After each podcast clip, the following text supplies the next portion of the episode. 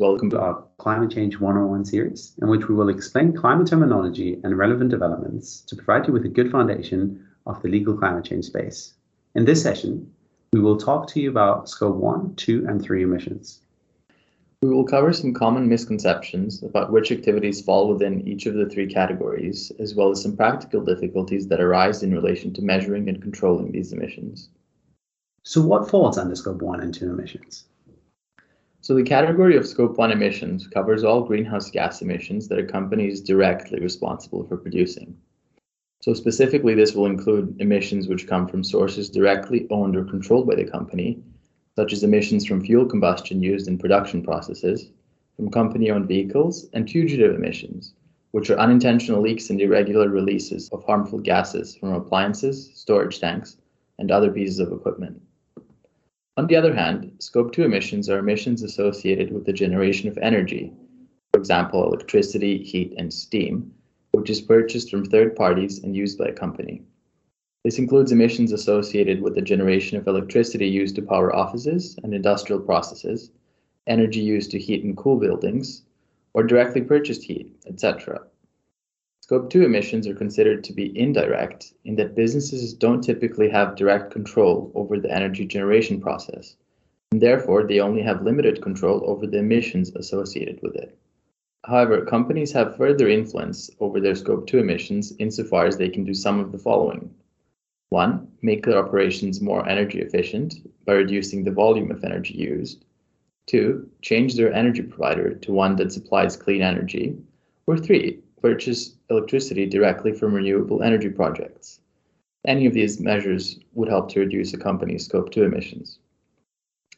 That said, it may be more difficult to measure Scope two emissions given that they are not directly produced, and companies will normally have to rely on the source data, often from their energy suppliers, to convert direct purchases of gas and electricity into a value in tons of greenhouse gases.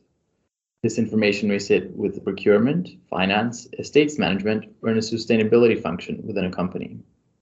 That covers Scope one and two emissions. But what are Scope three emissions? Similar to Scope two emissions, Scope three emissions are emissions for which companies are indirectly responsible.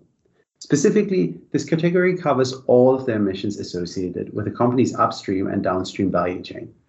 It therefore covers all of the emissions associated with a company's supply chain, such as transportation, as well as emissions created by a consumer's use of the product in question. For example, in the hydrocarbon sector, Scope three emissions would include a consumer filling up their car with petrol. In addition, Scope three emissions also include other indirect emissions, such as a company employee traveling to and from work or, or business travel. The employee transportation actually lends itself as a good example to outline the differences between Scope one, two, and three. Emissions caused by an employee using a company-owned vehicle will be Scope one, whereas emissions from a leased vehicle will classify as Scope two. Finally, where the employee commutes to work using a private car, the emissions will be considered as Scope three emissions for the business. Because Scope three emissions cover a company's entire value chain, Scope three emissions can often represent the biggest category of emissions for that business. Unfortunately, though, it is also the category which businesses have the least direct influence over. This is because it can often be difficult for businesses to influence emissions by their supply chain, as well as emissions by customers. So it sounds like Scope three emissions are particularly difficult for companies to control. Could you tell us what some of the specific misconceptions or challenges associated with Scope three emissions are? The key thing is to understand that one company's Scope three emissions may be another company's Scope one emission. For example, if a company operates in the construction industry, the emissions associated with the production of materials sourced from its supply chain vendors will fall within its Scope three emissions. However, those same emissions will be Scope one emissions for the company which produced them.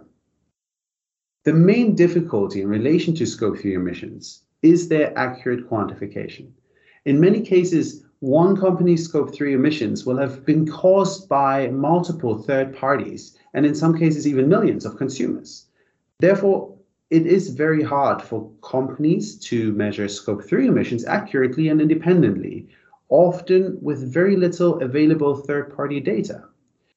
This is why it's important for companies throughout the entire supply chain to be engaged in monitoring and minimizing their Scope one emissions. At the same time, companies with large Scope three emissions can use their market influence to help decarbonize their supply chain by procuring cleaner products or services, such as procuring cleaner transportation and, and prioritizing low carbon products.